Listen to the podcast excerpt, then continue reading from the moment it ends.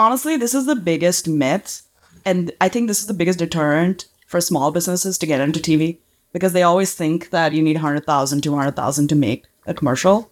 Yeah, it's way less than that. You you really don't. And like they always think like you need this like really polished thing because it's going to be on this big bigger screen than Yeah. your phone. But honestly, all ty- types of content works. All right. This is episode eight. So, Moiz, last week or two weeks ago, I was at Forward by Tatari, which is their almost like their iPhone event every year that they put on. It basically they talk about the state of the union in TV, TV advertising. They bring brands, they bring agencies, they bring the product team from Tatari. They brought Robert Herjavec, who I got to hang out with. The guy from Shark Tank? Yeah, That's the nice guy from Shark Tank. Yeah. I will continue to stand by him as the nice guy after meeting him. Earlier that day, too, I hosted a lunch that Tatari paid for, and we had a bunch of brands that were also running TV.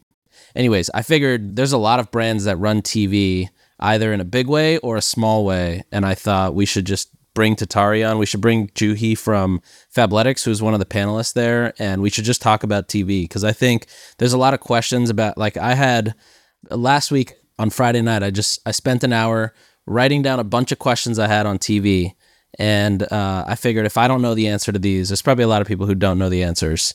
So I figured we could just go through those today. Yeah, I do think that TV advertising is probably the biggest black box there is in direct to consumer advertising, where Yeah. people are like, you know, even if you tell me out of home, I can probably give you a guess of like what CPMs look like. Television, I've got no idea. I don't understand the differences between things like, you know, OT or remnant. And so I'm excited to go through all of that. Awesome. Well, uh, with us today, we've got Juhi and Austin. Do you guys want to give yourselves a quick intro? Yeah, sure. Well, thanks for having me, first of all. Yeah.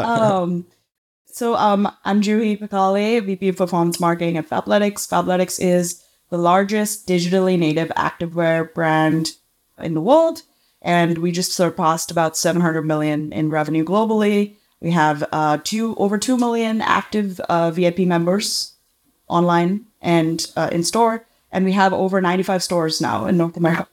Wow. With, when you say 700 million in revenue, do you mean this year or like in the last 12 months or do you mean like uh forever?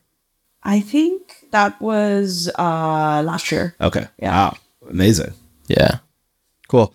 My name is Austin Santino. I work at Tatari. Uh, we're a technology company. Our platform is really built for the modern TV marketer. And so we work mostly with brands, but as well as with agencies. Uh, they're able to come in and both measure, track TV, as well as buy and plan in a very digital like manner. Yeah, for what it's worth, we used Tatari when we were running ads at Native. Did you know the Tatari founder also started Shazam? I did know that only because you told me that. That's so badass. that is Yeah. pretty crazy. That in my head added so much legitimacy to the brand Shazam. Because Yeah. Shazam was acquired by Apple. Shazam that was right? not only acquired by Apple, but like it is natively integrated into Snapchat, the iPhone. Like, yeah, yeah. It's, also like the first Facebook app. I'm sorry, the first Apple app that anyone can ever think of. Like, Yeah. that was the first app that we, we That were all like, flashlight "Wow, app. the iPhone is amazing because you can now identify songs that you hear." yeah. that is pretty amazing. Did he ever tell you like why he started Tatari? No. So he was president of a company called TrueCar, and Oh, as yeah. they were growing, he decided to launch a TV test. And I think he had to give the agency he worked with like a three million dollar budget Wow. right, some time ago, and uh, you said, like after a few weeks, he could just tell it was going horribly wrong. Like all of his worst fears kind of came true. Yeah. And so, a TrueCar being an automotive pricing company, like there are a lot of data science resources, right? So, he actually sent a few of those people to go figure out how to measure TV. And once they did that, it, it worked phenomenally. And he said, like, this could work for a lot of marketers if, if they could figure out how to measure it correctly. Wow. And so then, like, coming out of that, as they're starting Tatari and they, they learned more about measurement and they kind of figured out that buying was was just as bad. And so that that That's quickly they- became yeah. it was initially just going to be a measurement platform. Damn. Wow, TrueCar is amazing. I used TrueCar to buy uh, my parents a Honda Odyssey a while ago. Uh, it's amazing. The Platform, too, as flagship well. brown people car. Moiz, you want to take the first question? I think why test TV is a great question, but before we get into that, when does TV testing make sense for brands? I think when you initially launch as a brand new brand, it makes sense to just exhaust the Meta and Google's initially. And how much spend is that? In your experience, like how much to the point of diminishing returns where you feel like you've exhausted the channel?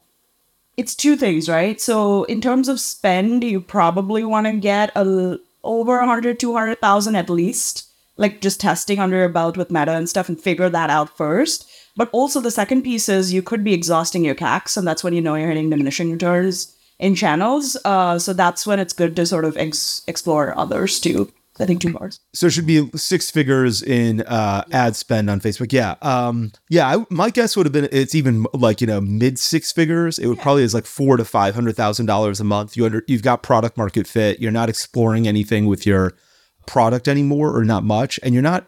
You know, you have a good understanding of what like the messaging should look like when you're running an ad and what's resonating with consumers and who your consumer is. Like, I don't think, and correct me if I'm wrong, you don't go to TV and you're like, let's figure out if men or women buy this product. It's sort of like you should know uh, who your customer is. Yeah, TV is more for like amplifying your brand message. Yeah. Once you have product market fit, for sure. Okay. Um, When did you start spending? and we started spending on TV after we were spending a million a month on Facebook. for Ed Hint, Yeah. yeah, we were also over a million a month on Facebook and probably two million a month generally Yeah. on marketing before we got into TV. Yeah. So it was, uh, you know, it was a high, high barrier. How did you But I- choose your first TV like angle or creative? I think that barrier may have come down a little bit just because Yeah. so many brands have done this where I don't know if it still requires a million a month in marketing spend Agreed. in other channels to start getting to TV. For us, we tested a few angles. I still remember going to the shoot and it was the craziest thing I've ever seen in my entire life. Have you gone to TV shoots? Yeah.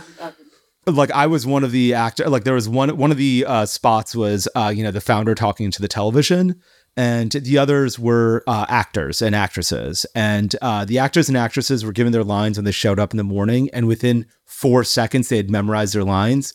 Meanwhile i was spending you know the, the entire morning remembering my 10 seconds in lines being like oh god i messed it up still and then you know it came to shoot and everyone's looking at you and these people are and like you know the other ones have actors and actresses mine was just me and it felt like it was a hundred thousand degrees i was sweating like there's no tomorrow and i'm like this Like is not a is good now. this is not a good ad for a deodorant business if Yeah. i'm sweating this much um and uh you know took a bunch of takes it actually went right uh, really well and the one that i did be ended up becoming the best creative that we had so we Oh, ran good. for some time but it was a insane experience and I, I learned so much from that experience it was really really fun But you know, I do want to go back to one the point you were making about a million on Facebook. The barrier to entry on TV now is significantly lower than what it used to be. So in terms of like budgets and things Yeah. to test, you know, before before it was like just you have to be in the upfronts, and that's a ridiculous commitment. You can't get out of it. Can you can you explain what that is? yeah what are Upfronts? upfronts So the upfronts is um, it's an event that happens around May in New York City, and uh, that's when the all the major networks come forward with uh, their upcoming slate of programming for advertisers to see, and uh, then advertisers can basically book guaranteed inven- inventory on there. So um, they're getting basically first dibs on being on these networks initially. But you're pretty much locked in with those buys. So it's usually the Fortune 500s and stuff that goes go for those. and how big of a buy will they do like let's say you went to the upfront uh you know maybe fabletics could do that today how big of a buy is an upfront it's is it 10000 is it 50000 is it a 100000 is it a million say most brands that are participating in the upfronts are spending well over 10 million a year. Okay. Uh, in some cases, it could make sense if if you're someone that really wants a piece of inventory, right, and you know it works and, and you're willing to pay for it. But most are spending well over 10 million. And Gotcha. in terms of the ceiling, you know, you could add you could add a few zeros. yeah. Okay. And so then uh, if you're not buying upfronts, you said, hey, look, the barriers come down a ton. Okay. So upfronts are basically commitments you make in Q3 of a year for new shows that channels are going to launch. And you're like, I want to advertise when you launch the new season of Succession. Well, Succession's a bad example. Law and Order. Yellowstone. Yeah, yeah, sure. So what what are the other types of inventory then? Like how is it cheaper? First of all, there's a big shift that's happened. Linear is still big, but What's linear? linear TV is like basically cable TV. So no ABC, no NBC, just cable.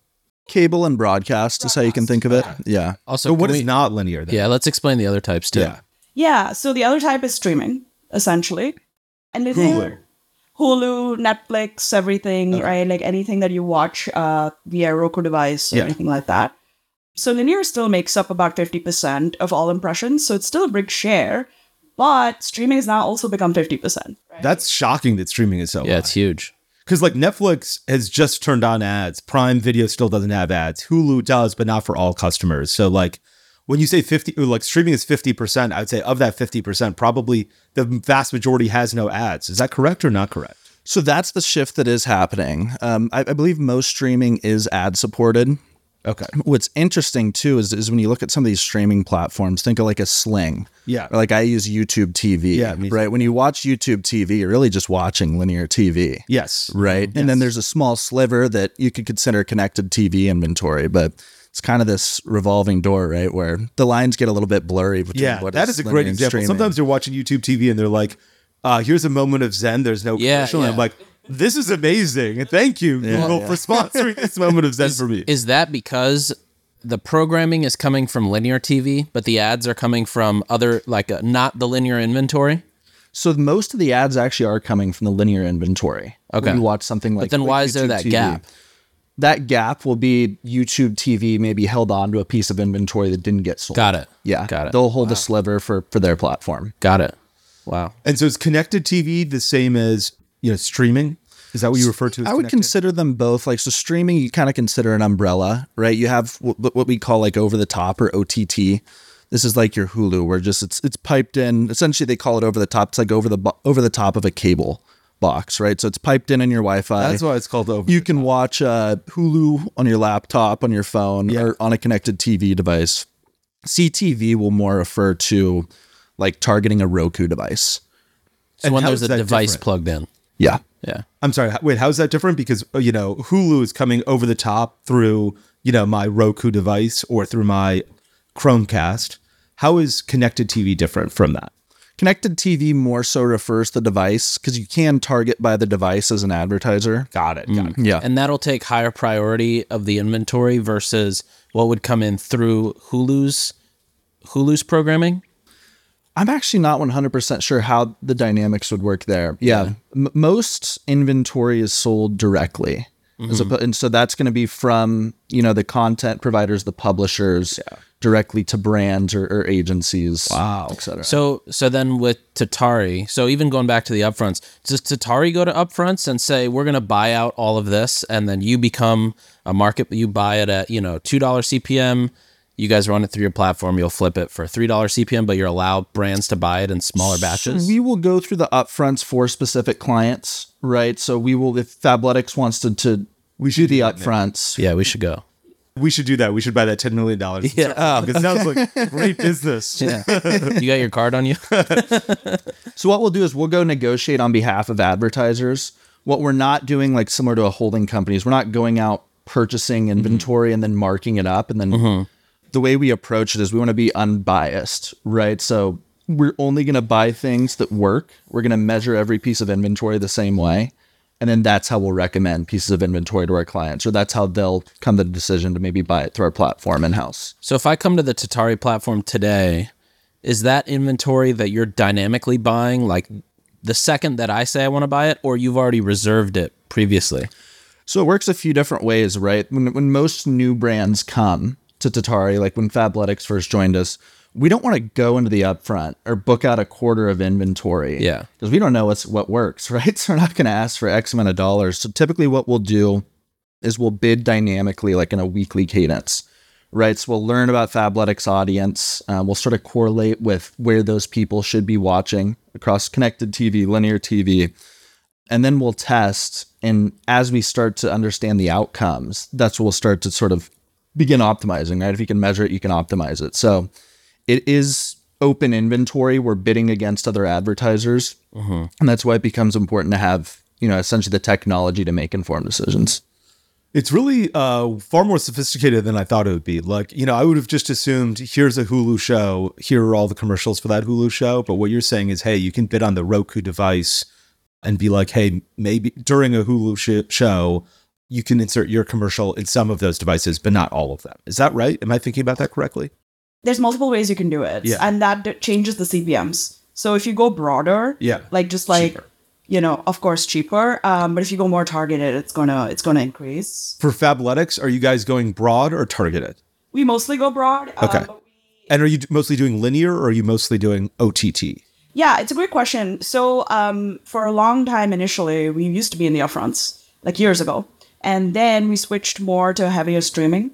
Uh, spend, and then after we started testing with Tatari, which is about two and a half years ago, we have now since been at about a 70-30 split. So 70% cable and broadcast and 30% streaming. We're trying to get to 60-40 just because streaming's growing and also like the big five, Netflix, Disney now have a- ads. Yeah. So pretty excited about getting into that. And so the 70% that's linear TV, that's cable television and broadcast television, you have like targeting in terms of show, but you don't have targeting in terms of device where you're like, I want the, you know, only women who are watching this. You're sort of just like, hey, this is Real Housewives, so I think it's mostly women. Is that correct? That's And me. That's probably the only lever we really use. Like Yeah. on Hulu or, so- or something, we'll just do like run of site female only or run of site male for the men's line. The only time we've done like show targeting stuff is like Yellowstone marathons or like holiday specials during Christmas. Yeah. Things like that, or like sporting events. So with linear TV, you're not going to shows and being like, I, I want the commercial during this content. You're so- sort of saying, no, I'm going to take remnant inventory. Is that correct? That is correct. and that's the benefit of like being with Tatari. Like we don't need to do those 10 million buys anymore. Yeah. You can actually get in at as low as 20K a week, which is a huge difference. What's considered remnant? Is it just that it's not purchased at upfronts, or is it that this is a spot running tomorrow and uh, I can buy it today? It's a good question. So the the best in it, it it's actually has it's almost like a dirty word in Yeah, advertising. When you hear, because I feel like it's always just been uh, like as far as I know, what remnant is, it's just unbought inventory. Yeah, but I'm not sure how far in advance that is. So you have the upfronts, right? That's sort of that's where most of your premium advertisers are, are pushing a lot of their budgets. And then after that is going to come something called like non-preemptible. Mm-hmm. This is where it's guaranteed inventory, but instead of booking out a super extended period of time, you're booking out for maybe a quarter or a month, right? You know exactly where that inventory is going to run. And then the sliver that's left is called remnant. And so this is inventory that publishers need to offload every week, right? And so as a result, it almost becomes, you know, this this bidding process between brands, agencies, et cetera. And it allows you to kind of game the system and, and get programs like as she was saying at, at much lower rates. And is that generally cheaper? So I would imagine, like, uh, let's say I'm watching, I'm gonna use Law and Order because I don't know any other uh, TV shows on. So let's say I'm watching. Oh, there's Law and Order. Someone has booked the upfront in Q3, which is sort of now. You know, 50% of the upfront was sold. 25% of the, I think you called it guaranteed placement uh, a month ago was sold. Uh, or like it, let's let's say the Law and Order episodes in March in February the 25% is sold. There's 25% that's remnant during that show. Is that how it works? And then you're sort of bidding on it the week or the couple days beforehand through Tatari? Typically the week. Yeah. Okay. And then is the 25% you're bidding on way cheaper than the upfront? Here's really what I'm asking. There's two, th- like, you know, when you when you go to an airline and there's an unsold seat on an air, uh, airplane last minute, they charge a lot more for it rather than a lot less. And you're like, I don't think this makes sense. I think you really want to fill that seat up. I thought it'd be cheaper. And they're like, no, it's more expensive. Yeah. Here, I would imagine it's cheaper. Is that correct? So the vast majority of the time it is cheaper. There are certain instances where maybe demand creeps up Yeah. as it gets closer to the show airing. And so maybe it would have been better to book it in advance. Yeah. We'll recommend that in certain cases, but Okay. Most of our brands are very digitally native, like Fabletics. Yeah. They don't want to be optimizing media Yeah. once a month, once a quarter. Sure. Right.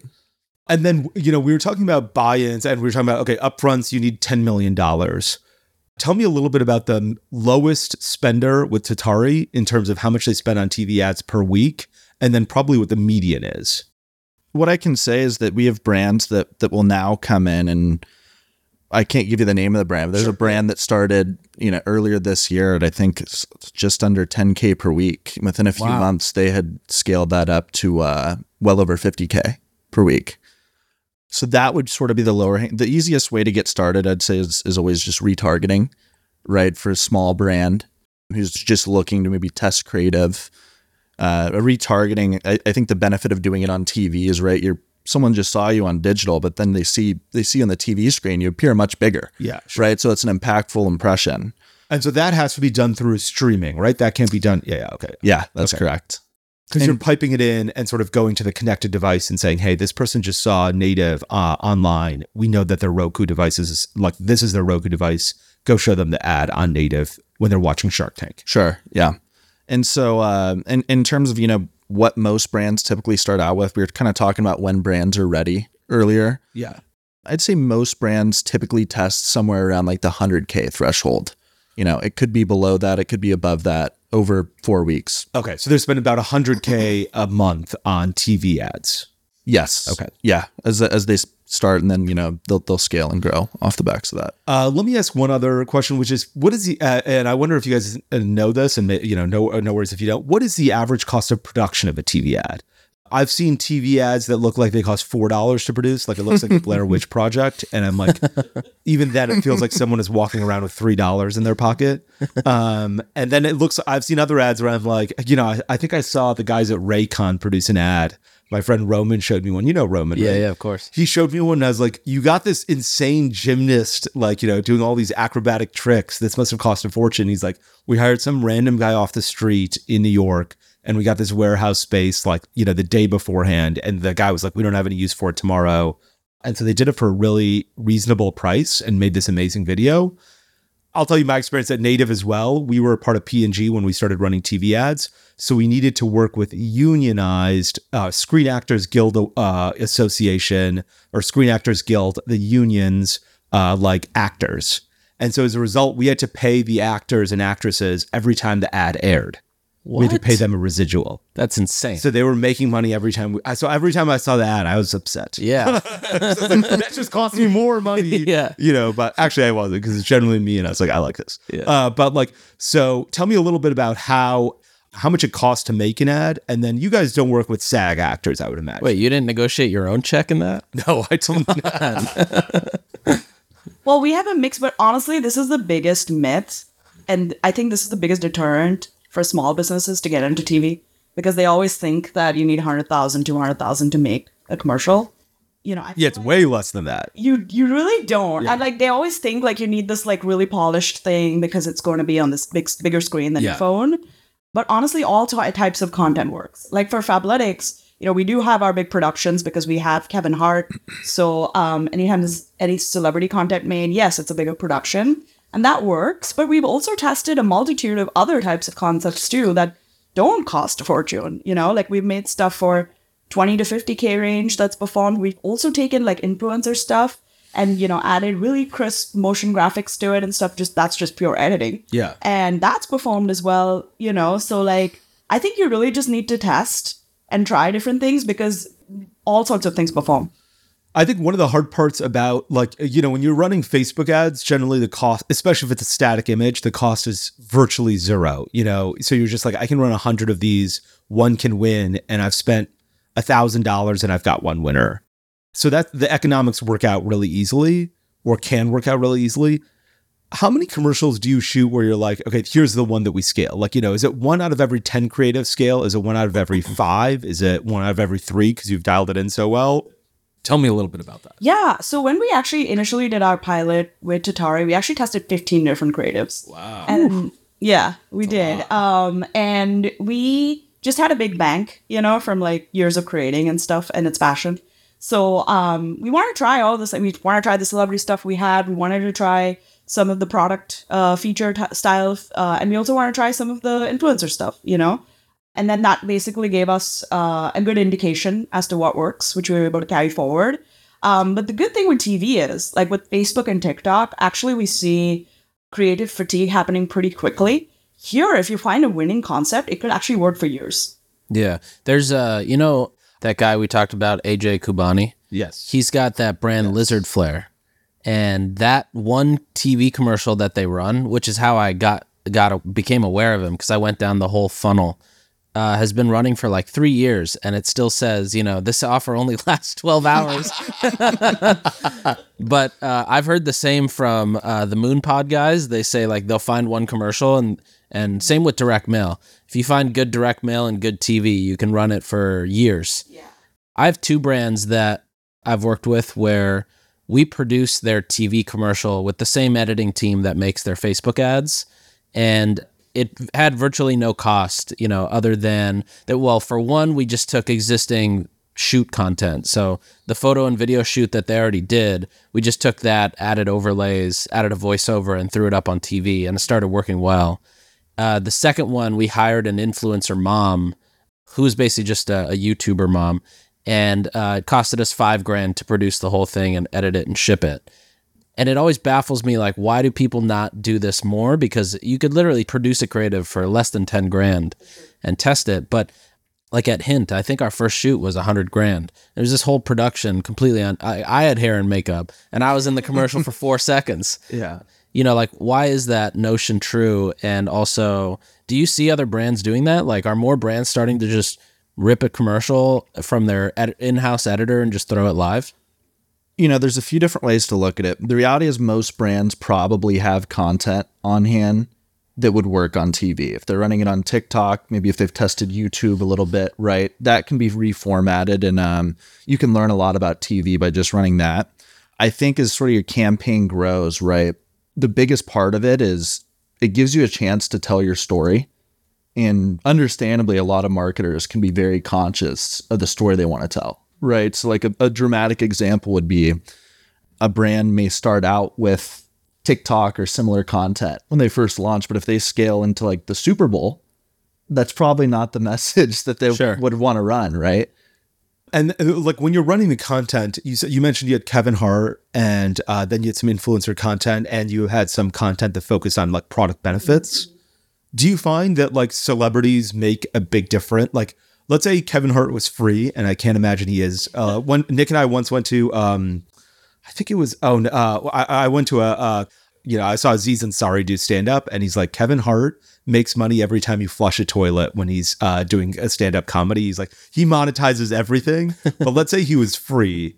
Would content with Kevin Hart perform better than content that's like talking about product feature? Like generally, do people listen to celebrities and stop more because they recognize a face, or is that not the case? Not necessarily. So even with a celebrity, it's really important to pair the right concept for them. Yeah. You know, so um, because I remember even at the forward panel, I think there was another brand that was talking about this where they did a concept with a celebrity and actually didn't work at all because it didn't match their personality and their message at all.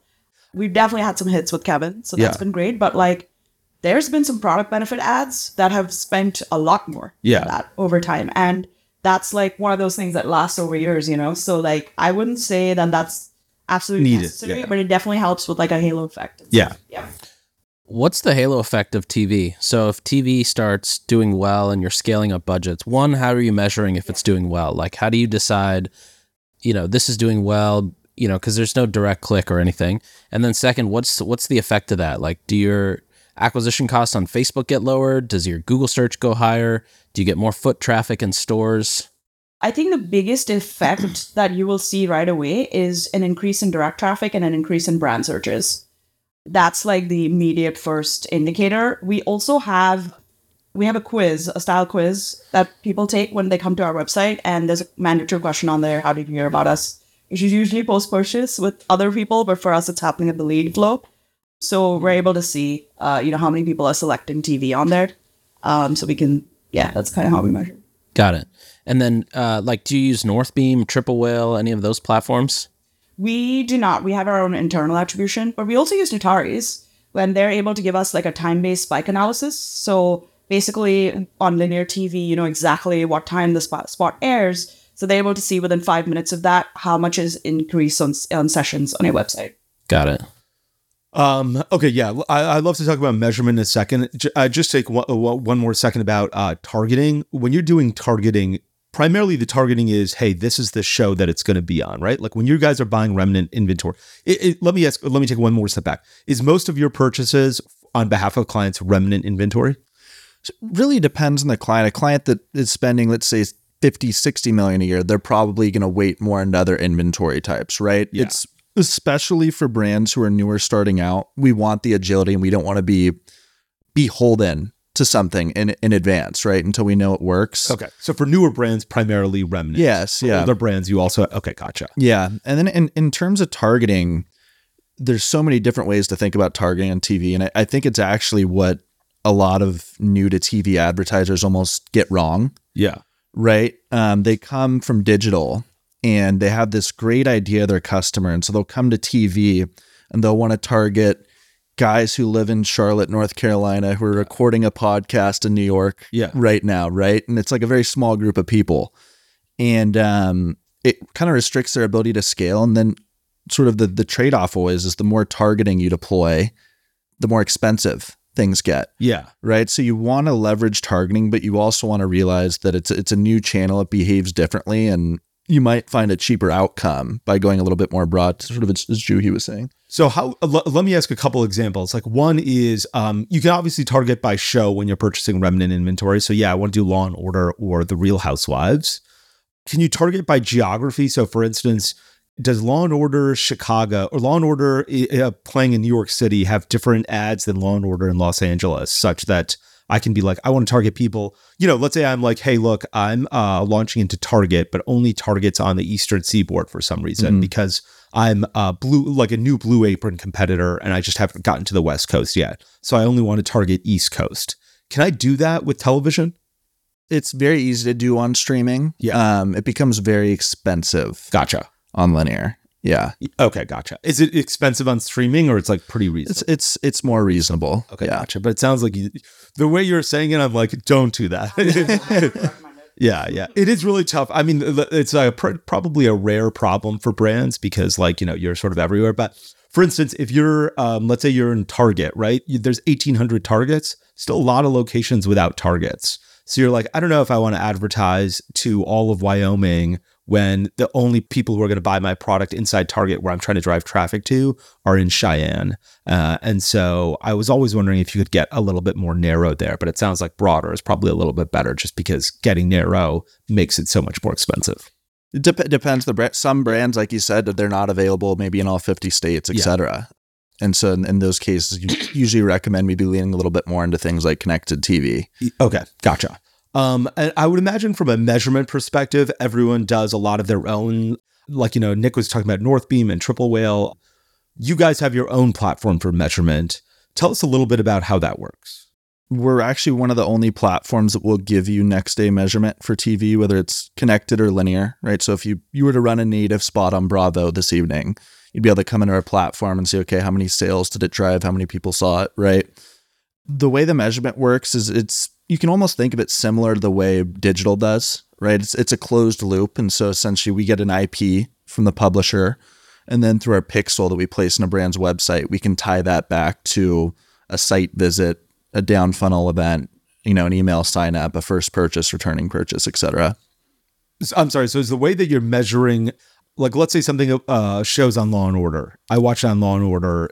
There's no IP address from that, right? Like I'm sort of just watch something sitting in my living room and I pull out my phone. Sure. So like you're saying you're watching on like cable or something Yeah, like that. right. Yeah. Yeah, for sure. So that will operate a little bit more differently. As Juhi was saying, we'll, we'll pixel your website. We'll filter out sort of all tag traffic. So we're not really looking at any paid marketing. We're just looking Meaning at like typ- Facebook, Google. Yes, yeah. we're typically mostly looking at like direct traffic, branded search, right? And then what we'll do is we'll sort of update what we call this dynamic baseline every minute of the day. So we'll know exactly the precise amount of traffic in your website. When that spot runs, that's sort of I think what a lot of brands like about linear TV is everybody's watching at the same time. Yeah. For the most part, right? So you see this nice spike, and then we'll follow those people that arrive to figure out, you know, they come back and click a purchase, etc. I got a couple questions. So one is around targeting and creative. So you mentioned like Kevin Hart, for example.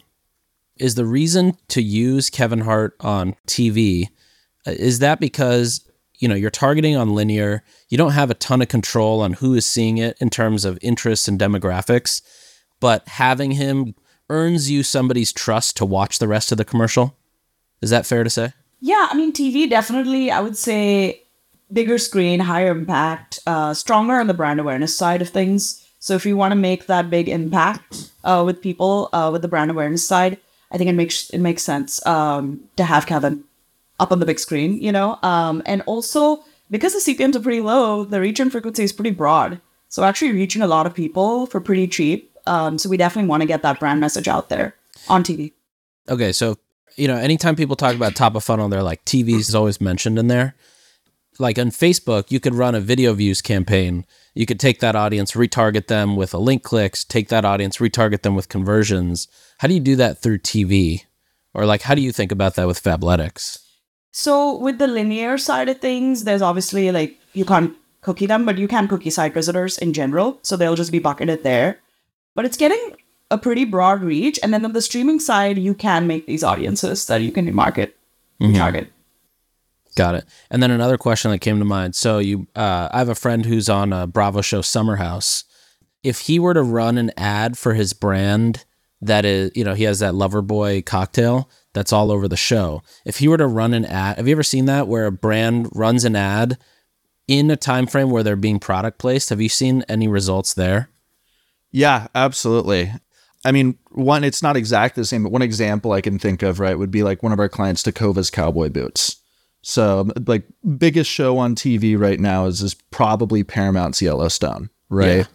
And uh, Tecovas being a cowboy boot, it, it seems like a pretty fair Yeah. product market fit, right? And so there's actually been instances where after they essentially proved out the value or the ROI with Yellowstone, they were able to get characters from the show even in their creative, Oh, wow. right? As, as part of a broader. What does that do from, uh, like, if they were just running anywhere as a baseline, how does that respond differently?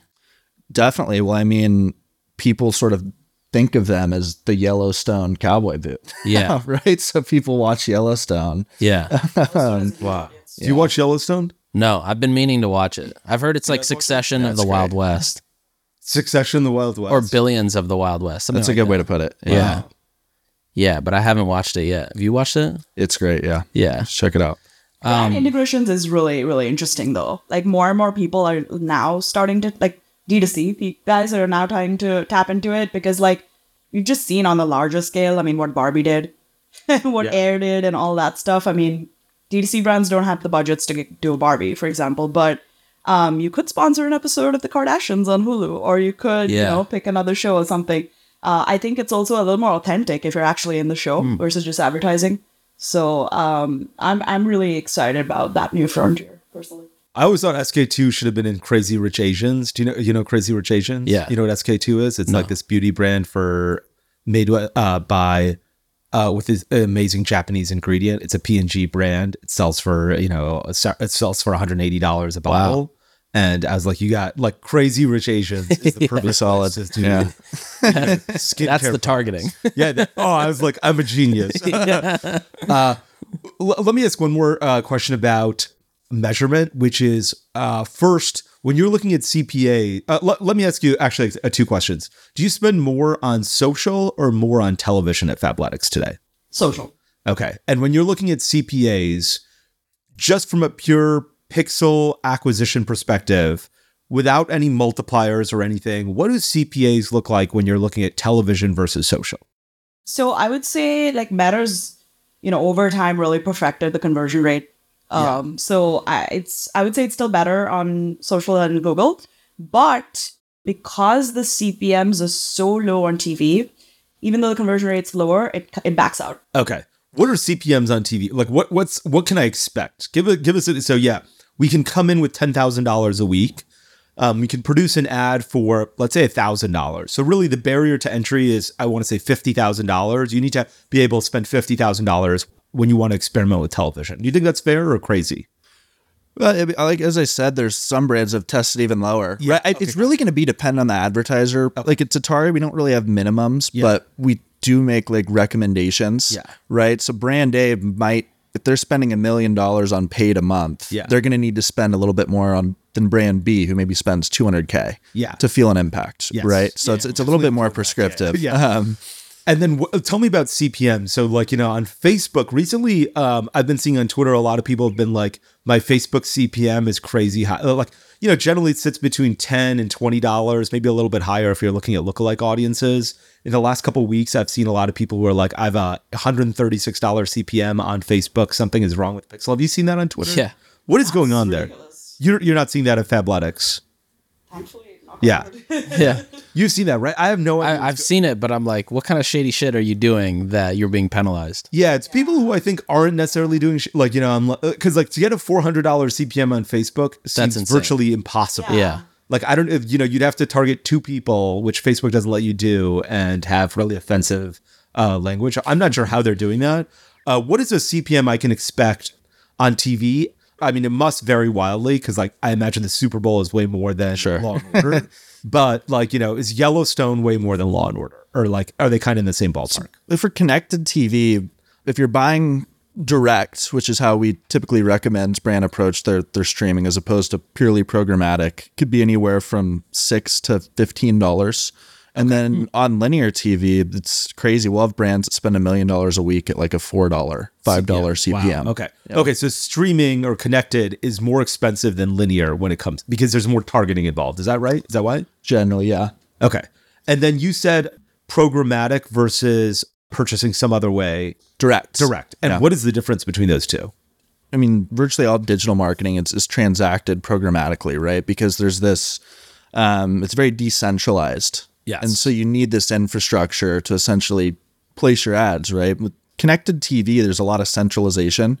There's probably 15 publishers that have all of the supply of impressions that Fabletics may want. And so we see greater success when you just integrate or book directly with a publisher as opposed to introducing more intermediaries in most cases. And when you book directly with a publisher, are you able to say, great, I want to be on Law and Order versus like programmatic where you're like, I'll take anything that's under $5 CPM? Is that the difference? So the difference would be maybe programmatic, you're buying a little bit more audience based. Okay. Right. So maybe I want to target men 18 to 24 and it'll run wherever they Yeah, are. yeah, okay, Right. Whereas Hulu, I say I want to target men 18 to 24, but it's just on Hulu. Okay, got it. Okay. Uh, I have two questions. One is, uh, Juhi, did you see that you could spend more on Facebook when you started running TV? Yeah, we definitely saw a halo effect on all digital. Yes. So you're just able, like, your point of diminishing returns basically got pushed out. Yeah. Okay. And then second question was on Facebook, if you're running performance campaigns, you know, you're probably around a 2% or 1 to 1 to 3% click-through rate. How does that vary from to TV? So like uh, you send your ad out for Yellowstone, what percentage of people are coming to the site? I don't know the exact percent off the top of my head, but I would say it's it's pretty comparable when you have a top performing network. And what are the other things you do? Because like a lot of times I'll see a commercial for something. I don't go to their site right away. So now I do because I know there's some nerd on the other side who's looking at Google Analytics because that's me sometimes. But um, like, how else do you measure to understand if somebody found out about the brand through TV? Tatari's attribution, I mean, I think most of it is in that five minute window of the spot airing, but some of it, it's called a drag factor, which you will probably explain better. But it takes into account some additional conversions that might happen later as well. Got it. And then on the streaming side, it's IP match. So that just happens, right? Um, Right. And then from our perspective, we have the How Did You Hear About Us TV, the question in our quiz. Uh, so we're able to look at that as well, which has been pretty accurate, honestly. Got it.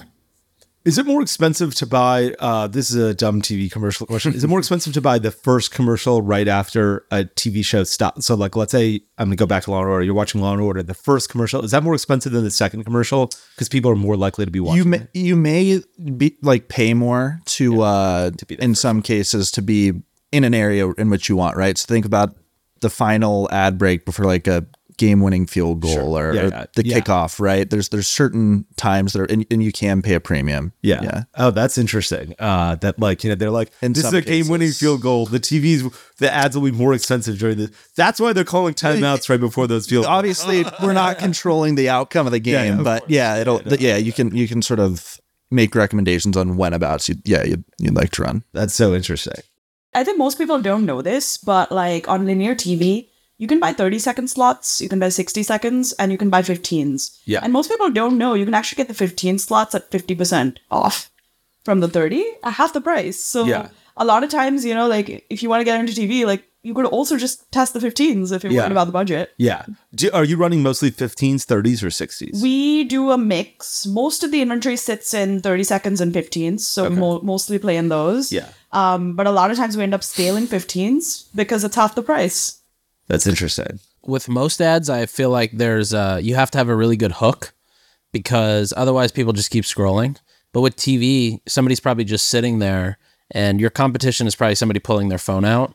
How important like what, what how do you think about the creative or the storyboard of that 15 seconds to try to maximize it the most? Yeah, it's it's a great question. I mean, uh, we usually tend to start with the 30s because you're getting most of the brand message out there. And then once we get a read on it and we want to optimize it down, like say it's like just a little bit over our CAC goal or something, we'll introduce the 15 because then you're getting that CPM cut and you already know that the messaging works. In the 15, usually you basically want to have the like the gist of the ad uh, and you want to make sure your call to action and offer is in there. And on Facebook, for example, like the best practices, you show the product in the first few seconds. You sort of address the problem. I was on a, on my flight to LA. There was this uh, brand, I think Free Fly Apparel or Fish Fly, something like that. Uh, They work with us. yeah, Yeah, So I, I I saw their ad and they didn't have a single logo until the last like five seconds pop up, and I messaged them and I was like, why why do you guys do this? Uh, but does that not matter in TV? Like you don't have to be so upfront and startling people by it. it's something you can test for, right? And so maybe they it was a scenario where they tested having a logo and not having a logo. They didn't see a demonstrable difference, and so they said, "Okay, I want to make it feel a little bit higher quality, right, or, or a little bit more upper funnel." Um, some of the things that that just tend to work best is like a soft call to action, Yeah, right? So think like learn more as opposed to buy now, It's Right. A little bit less salesy, and then simplicity. Like one of the things that always works. I was not surprised when you said the founder spot, right? Because it's very simple. It's direct eye contact, someone looking at the camera, maybe explaining the founder story of the problem solution. Yeah. and Did they did they respond to you? By the way, you message them and you're like, why don't you have the uh, logo? yeah. Well, I tried adding like eight people on LinkedIn, and one of their consultants responded. okay, so you mentioned top of funnel, right, or like more awareness. What are the other things that you know, if I were to try to maximize TV as best as I could, like for example, when uh like even now, right? Tatari sponsoring our podcast, I don't believe the leads come directly from the podcast. I think it's like we're the top of funnel, and then you've got the outbound sales machine that's working, you've got the events that are working, and within that, like limited supply is this added layer of trust that helps push the sale across with TV, I feel like it's very similar. It's like it's not going to directly drive. You're not going to, you know, run a Hexclad commercial and see. Well, Hexclad you might, but you're not going to run a commercial and see direct sales right away. What are the other pieces of that mix that need to be established and running to maximize the TV campaign? Well, in many cases, you will see like a direct spike in sales, right? I think what a lot of marketers also need to understand is, is if you're a digital marketer and you're used to something like maybe a last click attribution, TV is non clickable, Right. right? So it's not going to look good. I try, nothing Yeah. happens. right? So I, I think that's an important thing to know. And then also just making sure that your conversion path is really set up for all the new tros- prospecting traffic you're going to drive, right? It's very easy to navigate your site. It's easy to, to find the product they're looking for, et cetera. Yeah, I guess the conversion path too is also fascinating. Have you ever been to lumidio.com? It's their TV URL compared to lumedeodorant.com. We had a TV URL too. And it's the same page, which I thought was also interesting, but it's basically this endless scrolling landing page that speaks to like my mom. Have you seen like different, you know, like what what type of pages work well for TV? In most cases, we just recommend brands send people to the homepage, right? So a lot of people will try like a slash TV. Yeah. Reality is most people are not going to remember the slash TV. Yeah. That's why I think the they're gonna unique URL is such a good idea because then you're Right. like Lumi Dio or like Lumi. Yeah, or now. get on tatari.com. they're gonna Google the product and maybe they'll click this the first Yeah. search link that comes up, or they're just gonna go straight to the URL. Yeah. Right. Yeah, I actually agree with this. Uh, the the things I've personally seen as most effective is one the homepage or like even putting a promo code in it. That has worked as well. Interesting. But you still are like, hey, go to fabletics.com and use promo code Nik Sharma to save 50%. Yeah, Okay. Interesting. we you know it's been interesting too. Like now, um, connected TV, some connected TV providers are offering an ad unit where you can put a QR code on it. Yeah. I personally have not seen a lot of people use the QR code. Yeah, I can't imagine anybody does. I don't know why. Because if your phone is within reach, you're on it. Yeah, exactly. Via watching the commercial. Yeah, but it's interesting. We did an A B test once where we put one and then on the other one we didn't. Even though they didn't use it, I don't know what it was like psychological or something. It ended up working. Wow. with it on there. With statistical significance, the uh, QR code is better. Wow. Wow. They didn't scan That's it. interesting. It was kind of interesting. Yeah, that is surprising. All right. Well, this has been, I mean, I feel like I learned a couple new things here. I learned a uh, ton of new stuff. Like I'm not even sure I knew that the difference between streaming and linear was. They shouldn't call it linear. Linear is like too. Yeah, they should and I feel it like- old school. I feel like at Ford, Philippe said they're all being combined, right? Yeah. So a lot of people think CTV like connected TV. Yeah. We really think of it as like convergent TV, right? That's what it was. all- Convergent yeah. TV. Yeah. And is that a new way you guys are going to look at it through the platform lens as well? Absolutely. I mean, as I said, like the way people absorb content, it's changing, but a lot of the content's similar, right? So Yeah. you could watch CNN via your cable box or through CNN Go, their streaming platform, or you could go on your laptop or mobile device and, and click a live stream, right? It's all the same content. And I think the best TV marketers have figured out a way to test and sort of scale across all this. Yeah, I, I don't remember if it was you that said this example, but somebody said, you know, like if my daughter wants to watch Aladdin, she doesn't care if it's on Disney Plus or on Disney Channel or on YouTube, but she just wants to watch Aladdin. Yeah. It's similar. It's like, you know, when you go home, watch TV after yeah, that work. makes a lot of sense, right? Yeah. Like, yeah. Yeah. You don't say like, "Hey, honey, do you want to watch linear streaming?" Yeah. Yeah. Well, thanks so much. I really appreciate you guys joining. I, I, I've learned a ton about how to run TV, but also how TV works and like uh, where price points make sense too. Yeah. So this was Thanks for coming on. Thank you. Thank you very much and for having flying out. yeah. Thanks for tuning in. We'll be back next time to cut through the noise in CPG, retail, and e commerce. And if you enjoyed this episode, then why not share it with a friend? And be sure to subscribe wherever you listen so you don't miss the next one.